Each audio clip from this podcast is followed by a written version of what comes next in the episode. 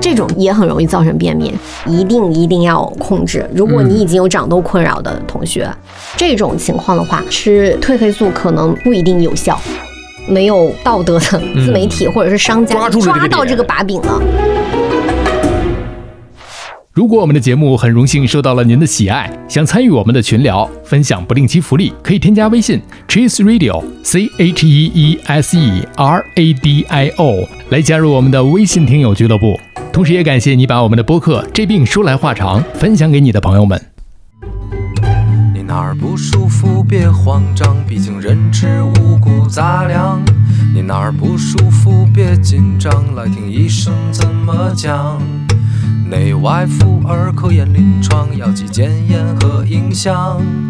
没事儿就别胡思乱想，人生还有下半场。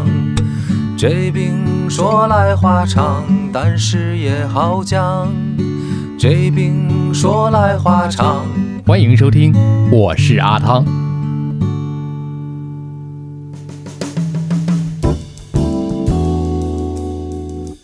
我这行说来话长，之这病说来话长。我们今天啊，继续有请我们的卤煮小肠 Hello，大家好，我又回来啦。介绍一下啊，卤煮小肠是谁呢？他是食品科学与工程工程硕士，是吧？对，而且是国家高级公共营养师啊。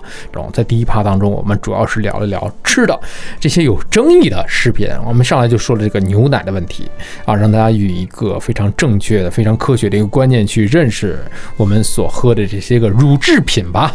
啊，这样说会全面一点。包括后面我们说的这个 super food 啊，超级食品到底怎么样去看待？那还有一些个问题，我觉得更有指向性了，就是我们现在目前啊，播客的绝大多数是在职的年轻人，嗯，可能大家有一些困扰，就比方说我们这一期就主打五个困扰，只讲五个困扰，可以跟大家现在说第一个，那就是脱发困扰，嗯嗯，发际线的问题。脱发困扰在很多年前啊，我记得我妈就总给我吃一个东西啊，那大家可能也都会黑芝麻，黑芝麻，说黑芝麻这个能够以色补色是吧？不能以形补形吧？以色补色，这个东西是靠谱吗？是真的吗？对我在今天开始的话题之前，对我觉得呃需要提一下的是说，嗯。就是咱们今天说到的这些问题，就如果已经是呃发展成疾病了，嗯。或者非常严重了，那还是建议咱们是一定要就医的，医的。包括脱发也是，啊。没错，对，你，比如说已经很严重的，像一些高雄脱发啊什么，其实是有很多药物的治疗方法嗯。能够帮助你缓，就是解决你的困扰的。对。然后我们今天呃提供的一些信息，其实更多是呃一些饮食啊，然后关于你生活方式的一些调整，能够帮你去预防这个事情，或者是说呃起到一些辅助治疗的作用。或者是提前预防的这么一个作用、对对对对反正如果是您有已经是有病症了，嗯啊，真的，我们还是上一期那说的那句话啊，嗯，我们不提供，也不提倡，也不鼓励您在我们的线上问诊。当然，我们肯定是不给您提供这样的一个问诊环节。您如果有问题、有疾病、有困扰、有有头疼脑热的这些问题，线下就诊，科学就医。对啊对，但是你会发现，就是当你调整了饮食啊，或者你的生活呃习惯之后，其实你的身体状态就真的会好很多。就很多可能你困扰的一些事情，它都不一定会发生了。嗯，对，所以我觉得还是嗯，大家有必要听一下我们这期播客的。有言在先了，我们已经把丑话说在了前面，后面全都是漂亮话了。这漂亮话咱不敢说吧，后面全是困扰了啊。首先这个发际线的这个对对对对，说回这个这个脱发，就黑芝麻，黑芝麻到底能不能以黑养黑哈？啊，就是以黑养黑，以形补形，这个东西就是反正大家就是听听就好，我觉得是哈。你看像黑芝麻，它里边的这个黑呀，其实是花青素。哦，花青素是一种多酚类物质，然后它是一种天然的呃呃植物色素，但是跟你头发里边的这个黑色素完全不是一个东西。不是一种黑，对，不是一种五彩斑斓的黑啊，这个头发里边的这个黑色素，它的原料啊是酪氨酸，是一种氨基酸。哦，对，所以很多就是这种呃节食减肥、嗯。蛋白质吃不够的女生、嗯。营养不良的女生，其实你你看她的发质不好，不好，容易干枯发黄，甚至容易就是提早白头发出来，嗯。呃脱发、断发什么的，其实是因为她的营养不足，蛋白质的摄入不足。嗯，对，是这是这个东西，所以就是说黑芝麻的这个黑，它并不能补补充你这个头发里边的黑，不是一种黑，不是一种黑，对。嗯但是吃黑芝麻有没有用呢？有没有用呢？还是有用的。啊，那为什么呢？因为黑芝麻它也是营养非常丰富的一种嗯种子，它里边就会含有各种各样的，它其实蛋白质的含量也很高，然后还含有钙。它上期咱们说到了哈，补钙可以吃黑芝麻，对，然后还有钾、镁这些矿物质，还有不饱和脂肪酸。嗯那它的本质呢，它就是能够给你补充很多这样的营养素，相当于是帮你丰富了你日常的营养摄入，尤其是呃对于一些工作压力很大，呃这个膳食的摄入不充分，然后还有节食减肥的这些女生来说，你吃了黑芝麻之后，发现哎你发质变好了，哎，呃我不脱发了，嗯，不是因为它的黑补了你的黑，而是因为你平时营养没有摄入充足，黑芝麻的摄入帮助你摄入了你没摄入的这部分营养，所以你感觉你的状态更好了，是因为这个样子。对，但并不是说黑芝麻就直接能够防止脱发，这个逻辑关系就是咱们要捋清楚。有科学依据的。嗯黑芝麻是不可以的，黑枸杞呢？还有黑豆啊，还有黑米啊，哎，就是这个东西，嗯，以黑养黑里边其实是中医的概念嘛，对，哦对吧？好像就是什么应该是跟肾什么的相关，但这个就不在咱们今天的讨对不在咱们的论范围之内了啊。对我对这个也不是很懂，所以你们其实以后可以开那个就是中医的东西，再跟大家科普一下这后个后面。后续有，后续有。嗯。对对对对对，然后咱们今天讲的这个更多是基于这个营养学、食品科学的角度。从这个角度上来说呢，嗯。我想到一个段子啊，之前有一个大夫说了，这个吃猪蹄，啊嗯，这个能够美容，嗯啊，嗯。呃，有丰富的胶原蛋白，嗯。啊，他说其实是没用的，但是我依然要吃，嗯但是就是因为啊，谁会拒绝这种美味呢？啊，是吧？就给自自己找个借口去吃，对对谁谁会拒绝这种美味呢？嗯，所以说在这里面给大家分析可能摄入进去更多的脂肪。啊，对，是是是，就是好吃嘛，就是为了好吃吧，我觉得特别解馋。对所以这个头发黑，呃，怎么样去，就是就嗨，头发黑了，所以这个脱发啊，很多的这个，尤其像我们听友群里面有这样的、嗯。有这样的朋友啊，年纪轻轻的可能就是发际线比较靠后了，对。呃，甚至是说这在大厂工作的，每天没日没夜的去上班熬夜啊，对。都会导致脱发。对，其实脱发的原因很多，嗯。你比如说跟遗传，然后还有就你得了一些病，还有你随着年龄衰老了，然后还有精神压力很大，嗯，呃，你的生活习惯、饮食均不均衡，就各方面的因素都有关系。就它其实是一个呃很综合的东西。对呃，有时候其实遗传它占的这个影响因素是最高的，嗯然后还有就是精神压力啊、工作繁忙啊这些，反而可能就是它占比也会更高。嗯当然，饮食也很重要，尤其是嗯，大家现在都营养不均衡，很多人都营养摄入不足，所以这就是。我想说的跟脱发跟饮食最相关的第一种类型吧，嗯就是它实际上本身就是营养摄入不均衡或者营养不足了。那这个时候我们去吃，呃，让你的膳食更平衡，你能够呃吃黑芝麻啊，或者是呃吃肉啊、吃菜啊，就是让你的整个膳食结构更平衡。它确实能够帮助你去预防脱发，或者说让你的头发的状态更好。这个是就是说让你摄入的营养素更充足的角度，这个是呃第一个，然后还有。第二种脱发，它其实已经有一点像疾病了，就是高雄激素脱发。然后这个的话，就是在男性上面发生的比例会比女性更高，因为很多高雄的脱发其实是遗传的嘛。遗传因素啊。你比如说像那个什么，呃，Harry 嗯，跟他哥对吧？就是那个啊，他们就是老外的男性脱发的比例好像更高吧？对是的对对，像这种的话，就遗遗传的因素，呃，占了非常大的一部分。然后你比如说女性，她也会有一些高雄的脱发，然后她可能会表现在是说你的这个发缝线会越来越宽。男性的高雄是你的发际线越来越上移，嗯，然后女性的话是发缝线就中间，但它不是说发际线上移就表现不一样，对，嗯所以要改变发型。没有发缝线，就是中路嘛，对。啊是然后像面对这种呃高雄激素脱发，那我们其实在饮食上面也是会有一些呃改善的思路的。有嗯，对，它其实这个思路跟前跟上一期我们讲到过，就是多囊啊，就是抗痘的这种饮食方式是很像的。嗯其实本质都是去呃减轻你体内的雄激素、高雄激素对你的影响和高胰岛素对你的影响。所以饮食的思路就也是进行这个低升糖，就低 GI 的饮食，嗯然后低升胰岛素的饮食，同时呢进行抗炎和抗氧化。所以，嗯，大概具体怎么做呢？就我可以提几点，就是比如说，嗯，你吃这个主食的时候，其实可以更多的吃这个五谷杂粮，吃粗粮去替代这个你平时吃的精白米面、大白米饭啊、大馒头啊、呃面包啊这些东西。吃点粗粮，对，吃点粗粮可以占到，比如说呃四分之一到二分之一，这样子的话，能够呃帮助你去控制餐后血糖的上升跟胰岛素的稳定，然后就不容易去刺激你这个胰岛素跟雄性激素的分泌，嗯能够让你体内这激素更平稳，就不容易有脱发、长痘啊嗯这些情况。对，所以呃主食的选择非常重要。你看看，然后第二个就是你吃饭的时候，你可以呃，就是一口米饭就着一口肉，就着一口菜去吃，就这样子吃的话，其实也是能够降低餐后血糖上升的那个高峰值跟呃胰岛素的分泌的波动。哎，盖浇饭，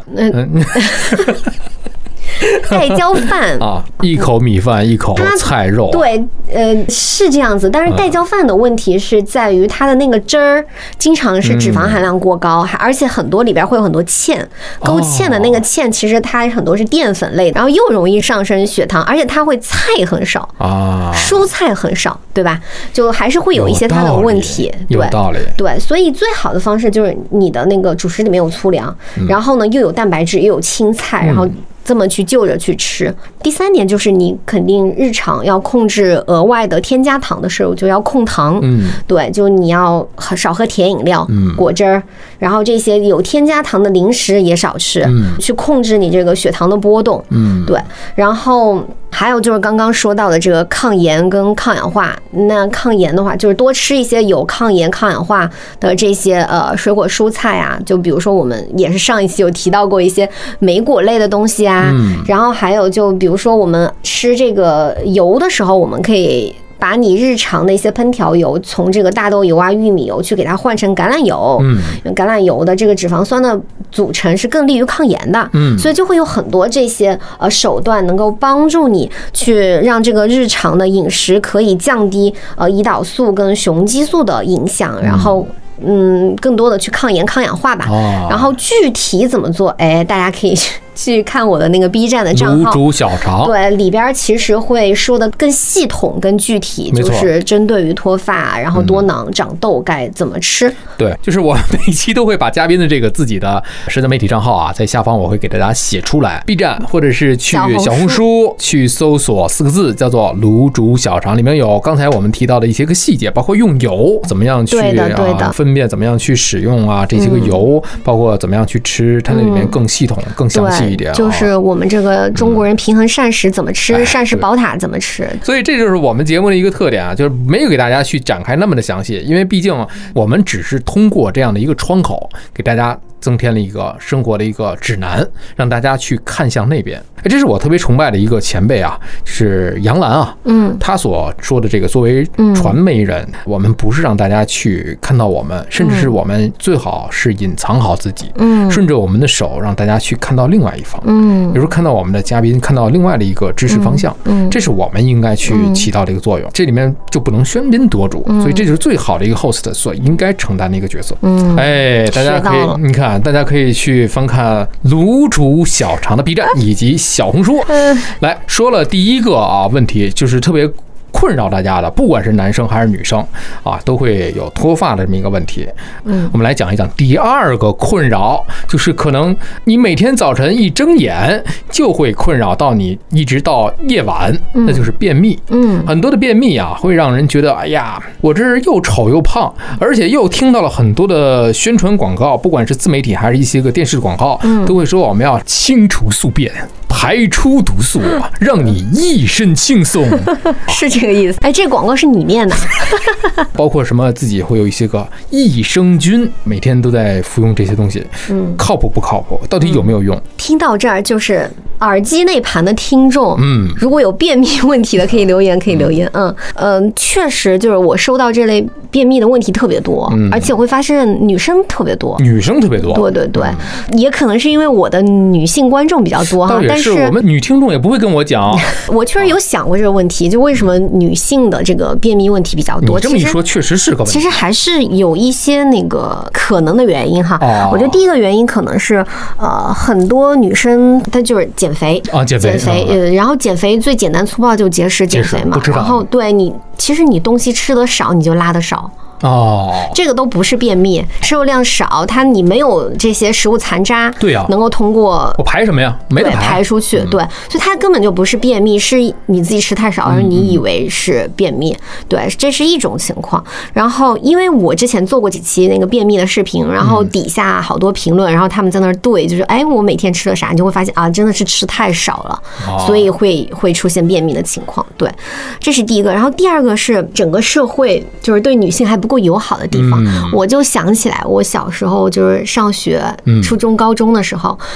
女生的厕所永远是大排长队的，嗯，因为女生她的这个是你生理结构跟男男性不一样。你到哪儿都会发现女性的排队会比男性女厕所门口的那个人都很多呀。对对，我就觉得说，就真的就公共厕所跟设置的这个方面对女性非常不友好。然后很多时候你需要排队去上卫生间，然后你就会。呃，有那个便意的时候，嗯，你上不了，憋着，憋着，嗯，这种也很容易造成便秘。就是你老不拉，你憋着憋着憋着，因为大用便进废退嘛。因为大便在肠子里边，嗯。它水分是会不断被吸收回去的，然后就会变干，变干。结了之后就更不容易拉出来。对，所以我觉得这个是一个问题，一个问题对希望以后就是社会能够帮我们解决这个女性公厕的问题吧。对嗯，对，然后还有第三个就是呃，产后、孕期，嗯。孕期也特别容易便秘，然后这个是跟嗯孕期女性的激素的变化，然后嗯。还有各种原因吧，然后确实它容易会有便秘的问题，因为你的肠管啊、盆腔血管都被压迫到，被子宫压迫到了。那解剖学的问题啊。对对对，所以女性对自己的身体，我觉得。一定程度上会比男性更关注，嗯她会及时发现一些问题。对我觉得这个要给我们的女性朋友点个赞。嗯，所以会提出很多这些便秘的问题。是这个，我觉得确实是这样。然后大家可能会觉得说，便秘会不会让你变丑变胖？对啊，是不是？很多人就是你刚刚说那个宿便嘛，说是不是宿便在体内放的越久，然后你就会 脸上暗淡无光，色素沉积，都是毒素啊！我们要清宿便。嗯，对，就宿便这个点。哎，你有之前有请过什么肛肠科的这种大夫吗？哎呦，还真没有。呃其实宿便它是被创造出来的一个营销概念。哦，对，就原来是这样。应该是医学跟营养学上都没有宿便这个东西的。因为你你大便肯定会在你的体内过夜啊，嗯，对吧？宿便。你第二天起来拉的东西肯定都是前一天吃的，所以它很多时候它就已经在你的肠子里面流宿了，对吗？当时吃当时拉，那是直肠子啊。然后就包括什么宿便啊，然后什么毒素啊，啊其实这些东西都是都是伪科学的一些概念。营销词汇。对，营销词汇。对你人体的排便机制，就是当你的便在肠道积累到了一定的程度，然后你的肠道蠕动，刺激到肠道蠕动，然后它就会排出。嗯，就不存在什么宿便不宿便、肠毒不肠毒的东西。所以其实就是没有宿便这个概念，也就不存在说这个东西在你体内会被吸收回去，是就没有这个东西。然后不吃饭，你吃的就是大便，对。很多这样的说法啊。大便在你的身体内时间长了之后，你的摄入量都是从大便里面再汲取一些个啊废物再利用。这大便就是你身体的废物。嗯我没有这样的啊。它是会被排出去的，嗯对。然后有的人会说，觉得说便秘跟变胖有相关。其实不是，其实是说，我理解是因为便秘的这部分人，通常来说，他的饮食习惯跟生活作息会比较紊乱，哦，这样，所以这部分人他本身可能饮食习惯就比较差，比如说他不爱吃水果蔬菜，嗯所以他容易便秘。他平时也不喝水，嗯他喜欢吃精白米面，嗯所以他容易便秘。是那这类人他也容易发胖。嗯，对吧？而且也不喜欢运动，就你自己不会去调整你自己的饮食结构，你也不运动，寄托于这些个所谓的这些个啊呃，补充对剂啊也好，还是什么东西所以就是说，其实是因为你的生活方式出现了问题，嗯，同时导致了便秘跟长胖，而不是便秘导致了长胖，就这个因果关系。确实是我深有体会啊，跟大家提供一个可能啊，就是我自身啊，如果说这一段时间排便不是很通畅的时候，你再加以一些个运动啊，如果说我这一段时间恢复训练、恢复运动的话，那你感觉就是会有改善很多，嗯。真的会改善很多，因为你整个的身体调动起来了。嗯，而且运动也会促进肠胃蠕动。对对，所以这个效果嗯于我个人而言，嗯特别的管用。嗯，对，所以便秘跟长胖都是你不良的生活习惯、饮食习惯、不运动的结果。所以就是靠一些吃的一些其他的东西有用吗？我真的我我现在啊便秘了啊，我现在排便困难了，包括现在有一些网红产品靠谱吗？就这个，咱们上期提酵素的时候不也嗯说过嘛？什么纤体酶酵素，它其实很多时候是那个产品里面它加了一些呃泻药的成分，比如说番泻叶、大黄、决明子嗯这些东西，但它其实都是药物去刺激你这个嗯肠道，让你去排便。其实这个是我们不提倡的，因为长期会让你的这个肠胃反而失去它自主排便的能力。嗯，有依赖性了。对，有依赖性，所以就不提倡这样。而且我之前在微博上看到过一篇报道，就是一个女生，她的排便都是通过喝减肥茶去排的，然后就多年之后，她在那个呃医院去做那个肠胃镜，然后就会发现她那个肠子全变黑了。哦，这个我还真是，我好像也留意过、啊，像蛇皮袋一样，就那个对对对对对那个视频真的挺触目惊心，触目惊心。对对我见到过。就说他那个体内肠道的一些变化，嗯所以真的不建议大家通过这种泻药药物的刺激来去排便，包括包含这些泻药成分的，打着普通产品的名义的，实际上加了泻药的东西，所以就不建议这样。更建议的是，大家通过调整自己的呃饮食习惯跟运动。那你比如说饮食习惯有哪些方式可以改善的呢？就你比如说也是把那个精白米面换成一部分杂粮、粗粮，嗯那它这个纤维就能够让你的这个粪便的体积变大，能够让你拉出去。然后呢，多吃一些富含膳食纤维的，你比如说各种呃水果、蔬菜，对吧？水果里面很常见的，你看像西梅。呃，梨，嗯然后什么杏儿，各种各样的莓果，其实都是可以的。就嗯这些水果，然后蔬菜就更不用说了，对吧？然后像这些东西，其实都是能够帮助你增加粪便的体积，然后促进肠道的蠕动和促进你体内自身的益生菌的生长繁殖。因为这些东西都是膳食纤维，都是益生元嘛，益生元是益生菌的食物嘛，对，能够帮助你的这个肠道健康，让你自己能够实现自主排便的一些饮食上面的调整。然后还有就是多运动。多运动也能够促进肠道蠕动，揉肚子也行，也是可以啊可以的，对。但是还是提倡大家去主动的去多锻炼身体啊，对的对不光是咱们为了排便，也是为了跟您的这个身体啊，是的，全方面的嗯去让它协调起来。人体是一个整体，做了一方面之后，你会发现你很多方面都会被带动起来。对，所以说啊，吃和运动，我觉得是最返璞归真的这么一种方式啊。嗯有很多的这个泻药产品，长期吃了之后，确实是产生一定的依赖性，那样反倒不是特别的好啊。嗯呃，另外一个问题说的就是，益生菌是吗？有人问这个吗？你们群里？有人问，你看现在很多的这种，不管是吃的营养品还是一些个饮料当中啊，它是富含什么益生菌什么之类的，嗯嗯这个东西有没有用从科学的角度，它是有用的，但是你得选对产品。啊？对，益生菌的菌株，它得是经过充足的科学实验，然后被验证过，它是对肠道健康有帮助的这种菌株。哦，对，这是一个，它里边菌株很多，然后我说了，大家肯定也记不住。所以说 我们怎么样去识别？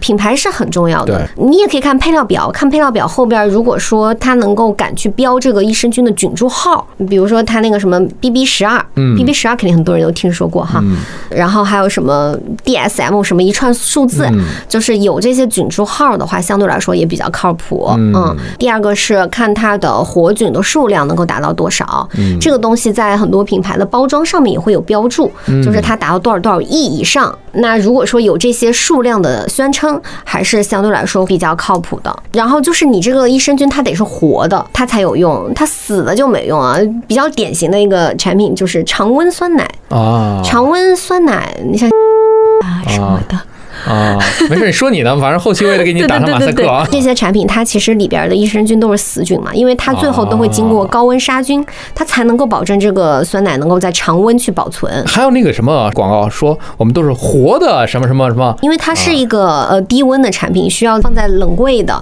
也就是说低温的产品当中的益生菌会比常温当中常温肯定是不靠谱。常温肯定是死的，死掉了你要是放常温，益生菌还搁那儿的话，那肯定它发酵的不行了就，不靠谱。可能都胀罐啊。胀那个低温的那种，就是它的品质是不可控的。它如果一直在发酵，你会发现低温的产品它是短保的，在这段时间之内，品质是有保障的。但是好多你看益生菌粉，它已经做成粉了的话，那常温也是没有问题的，粉跟胶囊都没有问题。嗯对，但是如果是在饮料啊，然后酸奶里边的话，常温的基本上都是死菌。嗯，所以益生菌它是有利于我们的这个排便的。这个对，因为像我前面说的，有很多益生菌是已经经过那个实验研究确认，就是它对肠道健康是有帮助的。呃，那我有一个问题啊，就是长期的服用益生菌的这样，我们说有品质的、靠谱的、有保证的，嗯那长期这样会不会也形成一个依赖？不会，不会因为益生菌到你的体内之后，会在你自己的肠道之内去定植，哦呃，，就就变成你自己的肠道的一个菌群了。它是帮助你的肠道菌群的环境变得更好，这个菌群的组成变得更有利于你去吸收营养、排出一些废弃物的。嗯它会慢慢去定植。所以为什么说益生菌的产品你最好能够吃到就是三个月以上？这样子的话，你给到这个益生菌去在你肠道定植的时间。然后如果说这个产品对你有效果的话，嗯，你可能吃一段时间，你停了一段时间之后，发现哎，肠道还是畅通的，我整个人状态还是好的，那你就不一定非得要吃啦，因为你自己的肠道已经达到了一个这种益生菌平衡的状态。目前是说你长期吃也没有太大的坏处。也，没有什么副作用，嗯对只是说确实是它有需要定植有一个过程，对对，有一这个过过程就像是咱们到了一家新的公司啊，需要有这么一个适应期，嗯，要 onboarding 一下，呃，对，在你的这个身体里面，人家去找到自己的工位，嗯，安置下来，成为你的一个员工，对对对，啊，长期的您哎，这个比喻很棒。是吧？这个这个节目就是靠这个打比方活下来的。所以说，这多来几个员工呢，多干点活儿，而且也不是什么坏处，也有一个更新迭代的一个问题。有的员工会离职，是嗯，吧？哎，对对对，对是吧？对又有新的员工来来来来替代他这个工作岗位，所以说这个事儿也不是一劳永逸的，您也可以长期的去找一些品牌有保障的啊。对，但是 如果说你在饮食上面也很均衡，嗯，就是你不断的提供食物给益生菌去吃，就前面说的膳食纤维益生元，益生元，然后你整体的状态是好的，你也不便秘，那我觉得没必要去花这个钱，非得去吃了，嗯，行，嗯行，毕竟挺贵的。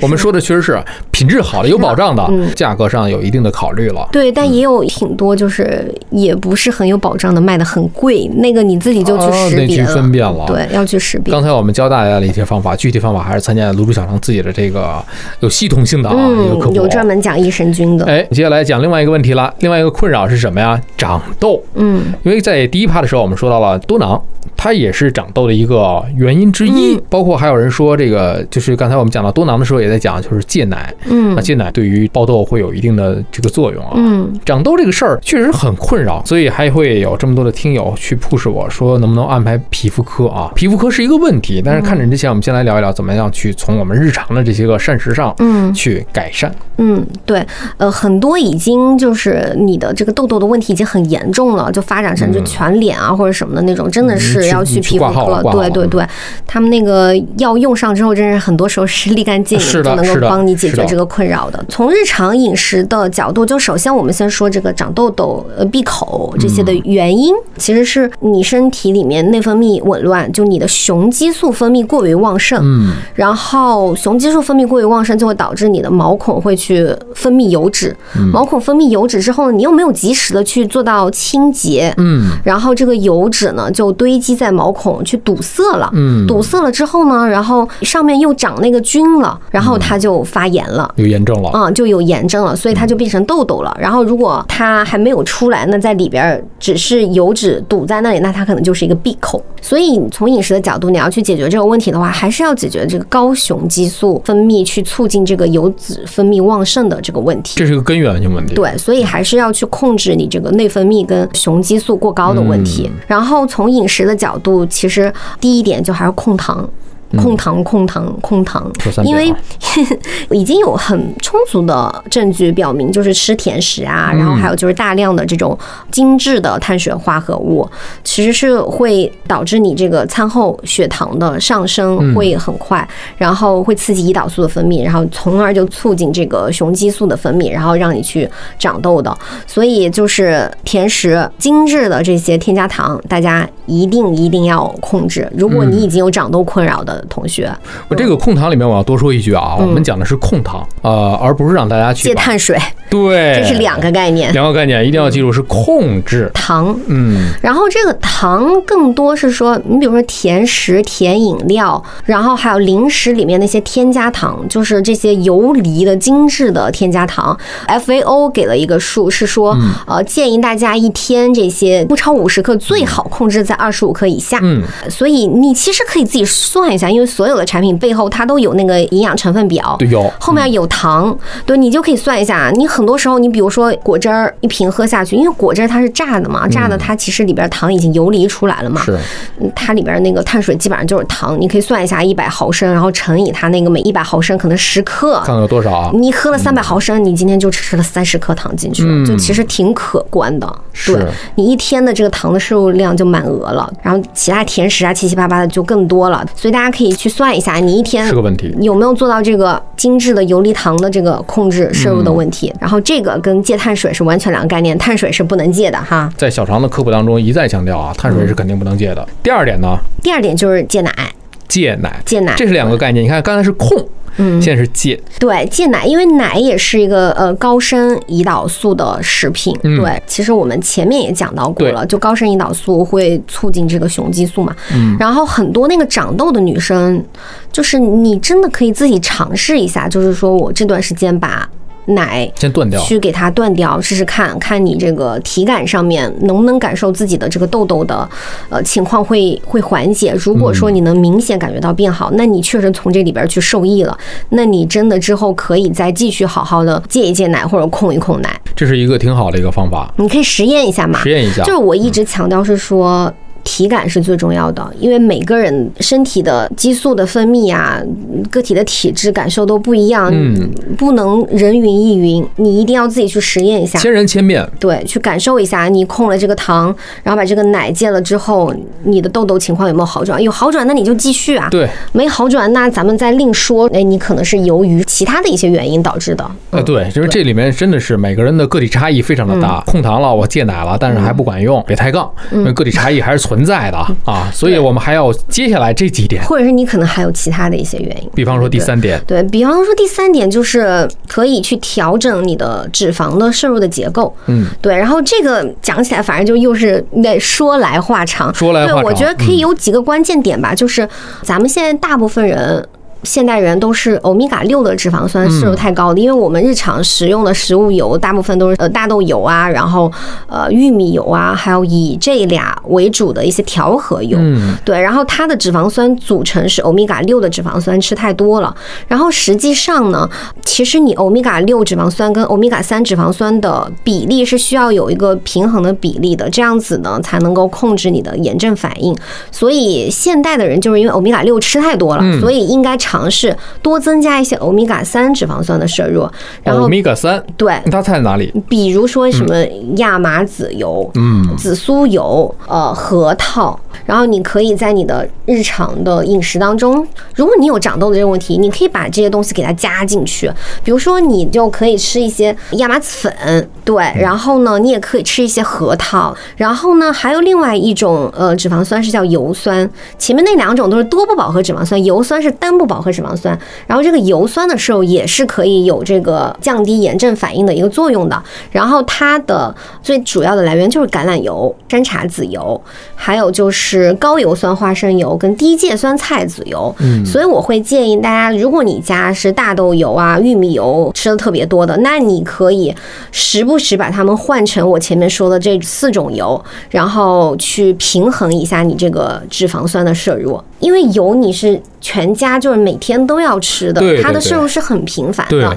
所以，当你把它的脂肪酸摄入改变了之后，其实它的效果是能够有一定的体现的。而这个油的这个问题啊，我觉得是非常的具有伴随性。你看啊，我们可以换菜，但是你不经常换油。我发现了这个小瓶的油还挺贵的，比较精致的那种。嗯我觉得这个油比买太多一次，嗯，就时常的换一换，是的，轮番来用是吧？你说的非常对。啊，就是其实不建议大家用大桶油，一个是说大桶油，你肯定要往开出来之后往外倒。对对对，那你那个已经开封的那个油在里边，它其实是在进行一个缓慢的氧化的过程，所以它其实就越放这个油的质量是越差的，嗯对吧？而且有的人家喜欢那个不断的用新油去添那个老油瓶，是不是？有有有这种啊？对吧？但是你那个底部残留的那个老的那个油，它会促使你这个添进去的新油也在进行一个氧化的作用，嗯所以不建议大家这么去干。当然买小瓶有可能太贵，但你比如说贵买五百毫升或者一升的，嗯其实也挺快就能吃完的。嗯然后经常就各种种类的油去换着喝一喝，去丰富你这个脂肪酸营养的摄入、是最好的，而不要一直去长期的吃一种油。对嗯，就任何的这个我们说了饮食不单一啊，这个油真的是这种伴随性的挺可怕的。嗯，就说实话啊，它比这个换菜啊这个东西，我们平时根本就很难注意到这个问题。嗯，所以食用油这个点上，大家可以去注意一下自己家里面食用油的这个，就是经常换着吃一吃。对。嗯，然后还有就是，大家要少吃饱和脂肪酸，来自于就是各种动物油脂、啊肥肉啊，就这些东西，烧烤啊、烤串儿啊，对呀、啊，这个好吃啊。饱和脂肪酸是非常致炎的，对，所以要适量、哦啊，要适量，因为你很难避免说动物肉制品里面会不含这个脂肪，对对对，所以要适量，没有说让你不要吃。哦，那太好了啊！嗯这个像烤羊肉串里边这个肥的这一块儿啊，这是我的最爱。但我也不是天天吃啊。对，偶尔去。啊，对。对对对对对，我总挂在嘴边的这一句话就是啊，又不是不是天天天吃吃啊，就吃这一顿是吧？哎，你还真是，我一个月能吃一次烤串儿，了不得了，真的。嗯，这个没关系我。还真没注意过这个对对问题。对对对，所以饱和脂肪酸要少吃，然后还有就是要不吃反式脂肪酸。反式脂肪酸是不是爸妈经常会转发？说对对对吃了反式脂肪酸你就哎得得得什么什么病？那确实反式脂肪酸不要吃，这个已经被很多的科学研究认证，它对身体呃真的是嗯没有什么不好。对对对，反正脂肪酸反正就是配料表里面植物奶油、呃什么人造奶油，就这些东西大家尽量避免呗。氢化植物油，嗯，嗯，然后咱们说了控糖，呃，控奶，然后调整嗯脂脂肪的摄入，然后最后一个就是多吃这些抗炎、抗氧化的水果蔬菜。这个其实我们上一期有讲到过，嗯就是水果蔬菜富含花青素的、富含维生素的这些东西，多吃一吃都有助于抗炎。所以说啊，对于爆痘这件事儿上来讲，还是我们在平时多注意一点。不是特别严重的人，我觉得通过饮食调整还是能够改善的。嗯对对对，你自己的体感，如果你真的去执行，能够有比较明显的效果。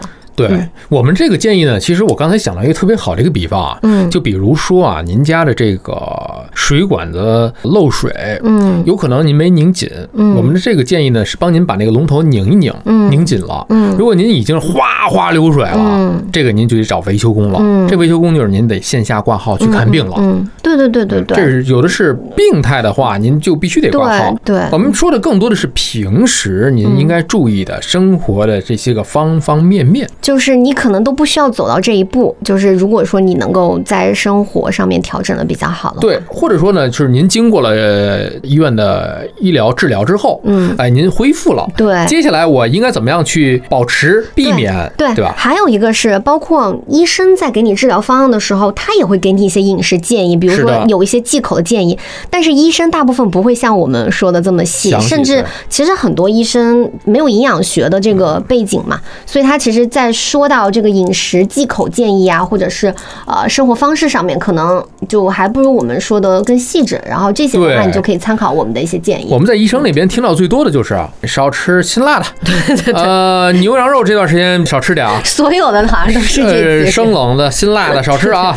这个最近别吃牛羊肉啊，就。这样了。当然了，这个呃术业有专攻，确实，所以今天我们就吃的这个事儿啊，就多聊了一些嗯啊。对的对的这个刚才我们聊的这个是爆痘的这么一个问题。嗯那接下来的这个困扰啊，哎呀，真的是有很多人，我相信正在听节目的朋友啊，非常期待的这么一个问题。而且我周围有很多的同龄人，嗯甚至是比我年轻的一些个同事也好、朋友也好，面对的一个问题就是嗯失眠。嗯睡眠质量差，嗯但是呢，他们你说我睡眠质量差吧，又不是整宿整宿睡不着，就这段好了，下一段差了，下一段时间我又好了，嗯所以自己也会查一些东西啊，去网上买一些个所谓的保健品。这里面我们听到最多的一类东西，那就是。嗯褪黑素，褪黑素在失眠的这个问题上，它是不是应该去服用，或者是我们该不该去相信？嗯到底靠不靠谱？褪黑素这个事儿是这样子的哈，嗯。就是我们先说那个褪黑素它是啥，哎。就是它其实是人体本身就有的一种激素，它是松果体分泌的嗯。嘛，然后它是对调节你的睡眠时钟嗯。是很重要的，就是你的生物钟的调节，嗯。所以它其实更多有效的这种失眠的情况是那种时差党。昼夜颠倒的这种，哦就是你的早晚是不规律的，然后会导致你的体内的褪黑素的分泌紊乱，嗯就是他不知道他这这个时候就乱了。对他不知道我该什么时候分泌，该什么时候不分泌。然后这群人可能更多就是那些呃昼夜颠倒，晚上还在工作。嗯那你我这时候要不要分泌啊？他就不知道了。没有任何规律可言，嗯嗯就是看组织需要了，对，这种人群适合。对这种人群是适合，因为它相当于外源性的帮你去补充这个褪黑素，所以像这类人，然后还有嗯，比如说一些老人，因为老人他体内一些器官已经衰老了嘛，嗯然后他可能褪黑素的分泌也不是特别充足，那可能也进行一定量的补充。但这些人他基本上都是因为呃年龄增长或者是环境变化，嗯然后导致了这个褪黑素分泌紊乱或不足的人，那可能可以去进行一些褪黑素的补充。但是如果说你的失眠是因为哇压力贼大。焦虑，然后睡前在想东想西，越想越活跃，脑子越想越活跃，神经高度紧张。如果是这种情况的话，吃褪黑素可能不一定有效。你本身褪黑素的分泌是正常的，你再吃它也没什么用。这一类的人群，我想就是更多的外界因素去干扰你了。对对对你比方说很典型的一点嗯，就是睡前刷手机、对啊，看短视频，对越看越兴奋，对或者是越看越焦虑。对想一些个白天没有完成的事儿，对想着明天即将要去做的一些事情，所以像这类人的话，褪黑素对你来说就可能不一定有效。然后再说回前面那部分人，就是他适合去服用褪黑素的。嗯，那这部分人要怎么吃褪黑素呢？我的建议还是去医院遵医嘱，因为现在市面上的褪黑素的这种保健品啊，剂量都很大，实际上。剂量，就是它可能那一颗里面，它的剂量可能是三毫克，嗯。但是如果你去医院的话，大夫可能会从低剂量开始建议你慢慢的去服用，看这个低剂量对你有没有效。如果没效的话，再给你开加大剂量一点。投石问路，对，但是你自己直接去买保健品，你容易买到的，因为我看了很多保健品，尤其是进口，进口它剂量会更高。对因为国外就是吃这个东西，保健品市场更成熟嘛哦，它有的褪黑素的剂量可能一颗里边达到十毫克，就相当高剂量。像这种情况下的话，就真的不建议你完全没有吃过褪黑素的人一下子自己去买褪黑素来吃，因为它那个剂量对你来说太高了，可能不一定适合你，而且你短期内食用那么高剂量的褪黑素可能会带来一些副作用，就比如说你白天会更嗜睡，嗯，然后呢，你也会有什么头痛啊、焦虑不安的这些问题，不建议你自己去吃，因为你把握不住那个剂量，所以最好还是能够在医生的指导之下，从低剂量开始去服用，然后根据你自己的实际情况，感受自己的体感，选到你适合的剂量。我觉得这是比较科学理性的一种方式。就这么唾手可得的这么一样东西啊，大家一定要理性的去谨慎服用啊，嗯不要自己擅自去购买，因为这个剂量普通人他是无从去分辨的。对所以您就记住了，褪黑素这件事儿，越是唾手可得的这些东西啊，您最好是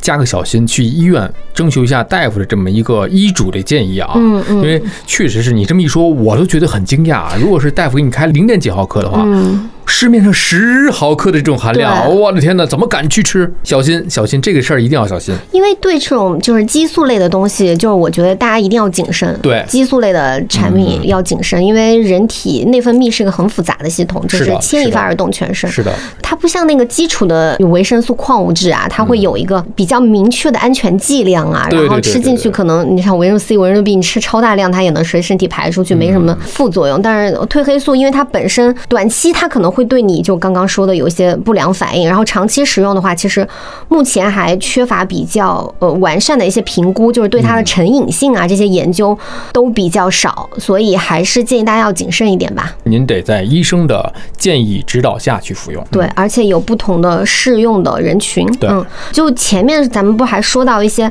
呃，由于焦虑啊导致的褪黑素没有作用的话，那你要调整自己的行为习惯。嗯，当然在食品上也会有有一些功能性的成分，能够帮助你去舒缓这个压力。比如现在很火的有一些叫 GABA，我不知道你有没有听说过伽马氨基丁酸。现在就是有一些这个叫做功能性食品，还不算保健品哈，嗯，介于普通食品跟保健品之间的一类产品，没有明确的法规规定。比如说一些软糖，因为软糖是一个吃的东西，然后它往里加了一些这种新资源的原料，比如就我前面提到伽马氨基丁酸，嗯然后它可能就能够起到一些放松你神经的作用。啊，对这个，嗯，可以去尝试。然后它也不像褪黑素一样，就是效果会这么的明显，所以它是属于食品原料，所以你还是可以去试一下的。如果说你是因为这个焦虑啊导致睡不着的话，一个叫伽马氨基丁酸，就是俗称 GABA，然后还有一个是茶氨酸，是从茶叶里面提取的。嗯然后还有一个是镁，就是矿物质里面的那个镁元素。嗯，金字旁的镁，对，金字旁的镁，就很多时候是大家缺镁，然后就会导致你的神经会更加的紧张不安。哦，我你这么一说啊，嗯居然美对于我失眠这件事儿还会有一些的帮助，因为大家听到最多的就是褪黑素，嗯。你包括刚才说的那个 GABA，嗯。是吧？这可能是一些新进的一些产品。对对对。那，对于我们很熟悉打初中的化学课，我们都知道这个镁元素，嗯，居然它对我们的是的，这个睡对你的这个神神经调节是有帮助的。那镁我们从哪可以获得呢？呃，镁的话，其实从食物里面就蛮好获得的，它比较容易获得就是五谷杂粮，五谷杂粮里就对，然后大豆、坚果。啊，这就这么简单。对呀、大部分坚果都可以都会有含呃五谷杂粮，然哦后豆类、大豆、嗯豆浆、豆制品。不用去药店买那个什么镁，就像 VC 片的那种。嗯，如果说你的膳食里面这类的占比，你像膳食指南让你吃的那些量你都吃到了，你就完全不用。嗯，嗯就微量就可以，嗯，它有对。微量就可以了。因为你比如说让你去吃这个镁的这个补充剂也可以吃，有的人他可能平时粗粮他就是不吃嘛，他就吃精白米面，然后他大豆坚果也不吃，镁的摄入就很缺乏。我觉得很多人其实确实是这样哈，不吃坚果吗？嗯，然后他也不吃粗粮吗。如果你每天的膳食能够做到这种膳食均衡，那你不用去摄入，因为你每一天的需求量差不多也就三百三十毫克。嗯，但是我觉得现在可能很多人就是粗粮也不吃，大豆坚果也不吃，可能确实很难做到。那这种情况，你可能一天各种食物加起来，可能只能摄入每一百多毫克。嗯那这种情况下，你确实可以去买一个镁的补充剂，嗯，差不多就一粒呃一百多毫克、两百毫克的，就可能能够帮助你。更好的这个神经能够更放松，就是呃我自己的那个粉丝群里面就有这样，就是通过吃这个镁的补充剂，然后调整好他自己的睡眠情况的嗯案例。他就是属于这种可能缺某种矿质元素，然后呢又想东想西，然后精神高度活跃跟紧张的，然后。吃了这个镁之后，就是有助于他去放松这个神经，然后他的睡眠就更好了，是有这样子的一个 case 的。嗯哎，我有一个疑问啊，就是在这儿，如果出现了像你这个粉丝群里这位朋友这种症状啊，嗯这个现象出现了，但是我怎么样去确定我需要不需要去到医院里面去检查一下？因为你每天的饮食情况都在变化，嗯，然后尤其是会有波动的，呃会有波动的，尤其是你血液里边，就是你吃的东西，它会不断的这个变化的嘛，对，所以其实测微量元素，我自己觉得没有太多的必要。嗯嗯，所以在这儿可以就是通过食品啊，简单的一个食品，比如说坚果，嗯我每天呃摄取一些，嗯我来看一看这段时间到底是有没有改善。嗯，对对，就是你最好的办法就是去回溯你自己最近的这个一日三餐，嗯，呃饮食结构饮食结构有没有问题？当然也可以跟你的一些症状相对应，有一些比较明显的，你比如说口腔溃疡啊，嗯，上火，那不就发炎吗？上火嗯哎，发炎，那你就可以跟我前面说到的一些东西对应上了，比如说你是不是饱和脂肪酸啊、这些糖啊这些东西吃太多了，吃烤羊肉串吃多了。对对对对对对对，所以像这些情况，你就可以去调整一下。这个问题还是我觉得可以简单的去解决。我觉得饮食就是最重要的，就是你真的需要去体察你自己身体的感受。嗯自己的身体的情况，自己这个体感，嗯是非常重要的。嗯嗯每天可能有的人就觉得我也睡不醒，就是昏昏沉沉的，嗯，这种感觉，可能你到了医院查查不出来，查不出来，对，很难。就是试着去改变，一是作息，对再一个是您的饮食的结构和您摄入的这些个食物的种类，对。均衡饮食嘛。对，说到了这个吃的问题啊，嗯。那么接下来这个问题啊，就是很多的人也在关注啊，嗯。现在年轻人都在普遍面临的一个问题就是减肥。嗯。每个人都在说这个啊，我要降体重，男生女生都放在这儿。其实我现在也面临着这么一个问题，因为之前的这个两年多三年也没有怎么好好的去健身，嗯。啊没有到健身房，嗯。啊，自己可能就又加上居家办公的一段时间，可能就有点放松啊，对。这所以肉就放松了。所以现在你看，面临着我们现在春暖花开，大家需要走出去，需要跟小伙伴们一起玩耍，所以在穿衣上，因为夏天衣服越穿越薄了，你的脂肪都袒露无遗了，所以在这儿减肥是大家面临的一个比较有共性的一个话题了。嗯。所以这个减肥的这个话题对于你来讲，其实也是一个老生常谈的一个问题。我做过好多减肥的视频。嗯，包括刚才咱们也在说啊，有很多的人的误区啊，嗯。戒碳水呀、嗯。就不吃这些碳水了，嗯嗯。是吧？包括还有一些个什么抗糖的口服液呀，嗯。啊，包括一些个代餐，可以简单的跟大家去讲一讲，就怎么科学减肥？对，就是减肥本质就很简单啊，就是制造热量差，就是管住住嘴，迈开腿，哎，这个真的是真理，颠无惑的真理理对。但就是说，怎么去知道这个热量差？多少热量差是科学的，然后你摄入的热量应该是多少？呃，迈开腿咱就不管了，这就是健身的一个问题了。嗯对对对咱们接着说一说这怎么管住嘴。嘴，对对对，就是热量差怎么来的？就是你消耗的热量嗯减去你摄入的热量，嗯会有一个差值。那这个时候就会有这个热量差，然后你就会瘦，对吧？嗯然后那摄入的这个热量大部分就是来自于饮食了，嗯嗯。然后要摄入多少热量呢？这个问题，你就会发现很多减肥的人他就节食嘛。节食啊节食，然后他就尽量去控制他这个摄入的热量，嗯把他这摄入的热量控制到很低，嗯，然后结果发现越减越肥。哎，你还别说，前两天我在我的这个节目当中啊，就我的这个本职工作的这个节目当中啊，听友发来这个呃留言，啊，说我们当时那个话题叫做你做过什么样对自己狠的事儿？嗯。那个朋友呢就说我用了七个月，嗯。是几个月减掉了嗯。几十公斤，嗯。好像是五十公斤，多一个月？十十呃到十几没到十几斤，但反正也快了。也挺大的一个数字了，嗯嗯。就感觉他说我就是节食啊，但后来他说我又没管住自己，嗯。然后就反弹了一下。对。但我觉得这个事儿是必然的。对，因为如果是节食减肥的话，那你摄入的热量很多时候是会低于你的基础代谢的。嗯，然后你是强行的，就是控制热量，然后基础代谢是，就算你不运动，你在人在呃静止静状态对它也会消耗的热量嘛。那你如果吃的比这个还少的话，那你肯定会瘦啊。嗯但是长期来看的话，它不是一种科学的方式，因为。你长期这么吃，其实你的基础代谢是会降低的，因为你长期吃的很少，你的身体会启动一种保护机制，就是它会保命。他觉得你是在度荒，对，那你在啊冬眠，然后它就会降低这个基础代谢，长此以往，你的基础代谢会被你破坏，它可能会降低。那你之后稍微再多吃一点，就很容易发胖。嗯，对，所以这种通过节食低于基础代谢的这种节食去产生热量差的方式，我是非常不推荐的。嗯那我们摄入热量要摄入多少呢？我会建议是在你基础代谢的一点二倍左右。嗯，比如说我是一千三的基础代谢，那我可能摄入大概一千五百大卡左右的热量，然后这个一千五呢，它是高于基础代谢的。嗯那它对你的身体相对来说还能够承受得住。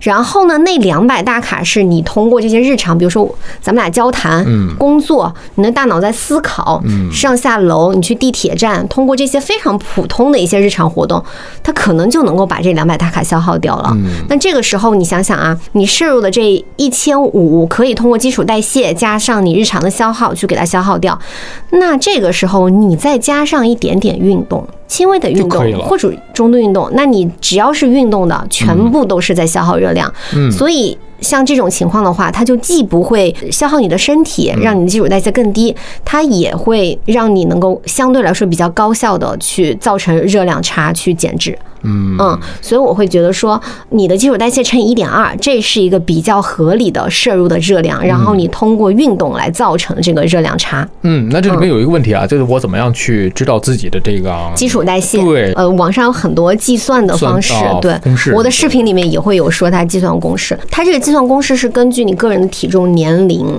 身高嗯这些东西去算的，它是一个比较 general 的一个东西。但如果说你本身已经节食减肥过了，那它肯定相对来说会更低一点。嗯然后有一些地方，像有一些比较专业的健身机构，好像也能测基础代谢吧？啊对，大家也可以去测一下。嗯，基础代谢啊，所以大家就有这么一个标准去判断，所以才能平衡掉我们每天的吞吐。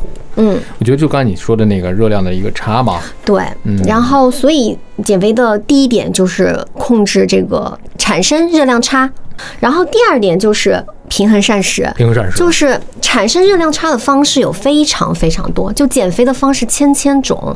你比如说现在有什么轻断食啊，嗯然后还有什么吃到几分饱啊，然后还有什么低碳啦、什么生酮啦，就各种各样的减肥饮食方式都能够造成热量差。但是有报道，就是还是比较有权威性的报道，会发现说，所有的这些减肥方式里面，它可能在早期的时候，它的掉重速度快慢有区别，可能一开始生酮啊，然后低碳掉秤可能会更快，但也就一两公斤之内的差距，但是长期来看的话是没有任何区别的。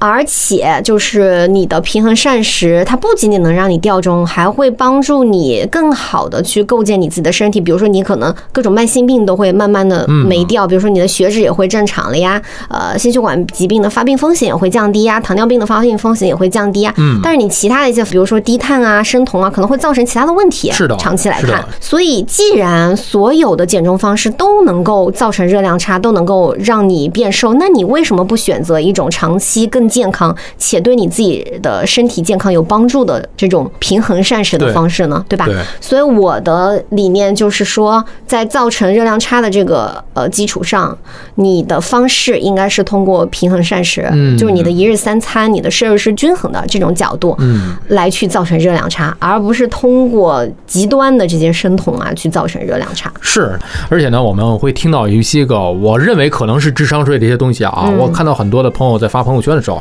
说，哇，我这个不吃饭，我说用代餐啊，什么代餐粉啊，什么之类的嗯，这些东西能够替代吗？代餐粉的本质就是节食啊！你一看它那个东西，算一下热量就知道，它是热量极低的，营养也不足，完全让你变相节食的方式来低于基础代谢，哎，然后变相。节食。嗯，你看，它不是直接说不让你吃，对啊你看我这个代餐粉就是这，但是你差的还是挺大的啊，不是一类东西。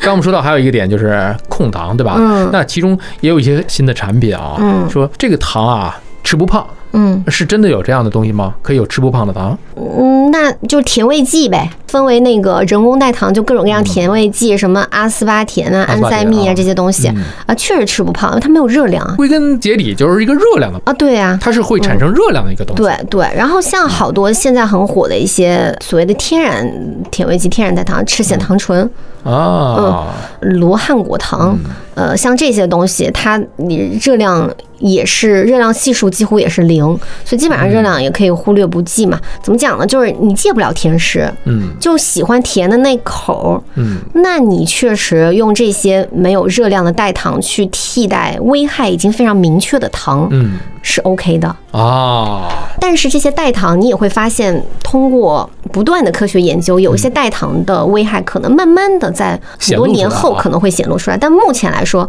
很多代糖也还是相对来说比较安全的。但是糖的危害是已知的呀。对，所以你戒不了甜的这一口，那你确实可以适量的去吃代糖来代替糖。但是不管怎么样，你还是不吃糖、不吃代糖是最好的。还是得管住嘴啊，就是管不住嘴，这个减肥就很难了。对，举个例子吧，就比如说你要是非得要喝甜的，那你肯定喝无糖的这种用代糖去做的甜饮料更好。但是最好的是喝水，就是水，对我们说的就是白水，对，就是溶剂。不要试甜，其实我我更主张，就每天我们要喝一些、这个、喝水、喝茶都很对好，啊尤。其像这个白开水，嗯就纯溶剂啊，对啊你要摄取一些啊，它嗯跟茶有茶里面它要有一些个其他的东西吧，对。反正我每天保持的就是多喝一点这种白开水，对，啊，所以我们在这儿也是给这个各位听友啊，我们的这些个幸运听友，嗯。还有一些给我们节目贡献特别大的一些听友啊，送了一些杯子。这个是从我们录完了泌尿外科的那一刻起啊，泌尿外科大夫就说了啊，主张大家确实是听起来很俗，但是呢嗯。用处很大，就是多喝点多喝水呃多喝点水。嗯但是这个别过量啊，任何的事儿都是过犹不及。嗯在您日常啊工作这个学习之余啊，您站起来活动活动，走到这个饮水机旁，嗯其实呢又能让您避免了久坐，而且又能让您去多喝两口。嗯所以很多的问题，大家先从自己的营养、饮食结构啊、种类呀、啊，包括自己的这些个作息上面多去考虑一点。嗯啊，实在不行的这个情况下，一定要该就医的是要就医了。嗯。我们这一趴呢，说到了这几个啊年轻人的一些困扰啊，突然想提一下，就是说，嗯我觉得这些困扰为什么这两年这么火，是因为大家对这些问题很焦虑，很焦虑。然后因为对这些问题很焦虑呢，所以就刚好被一些没有道德的自媒体或者是商家嗯抓到这个把柄了。对，然后就拼命的拿着这些东西去跟你们营销，然后再制造焦虑。对再制造焦虑，或者让你花钱去买它的解是的解决方案。是的，但其实很多时候，你看我们一说完，就办法就在你的身边。对呀、唾手可得呀。对，不要再去迷信一些个所谓的一些神器，嗯一些个神奇的产品、神奇的药品，嗯就是你身边的这蔬菜、瓜果、梨桃，包括您的这个办公室里面的这个饮水机，可能就能解决一个问题啊。嗯，对，就是你其实自己去尝试一轮这些东西，你就会发现其实都没用，最终你还是得回归到它的一些本质的问题上。欢迎同步订阅《这病说来话长之姊妹篇》播客。我这行说来话长，二零二三全新出发，各行各业的故事、内幕、好玩的事儿等你发现。各大音频平台均可搜索。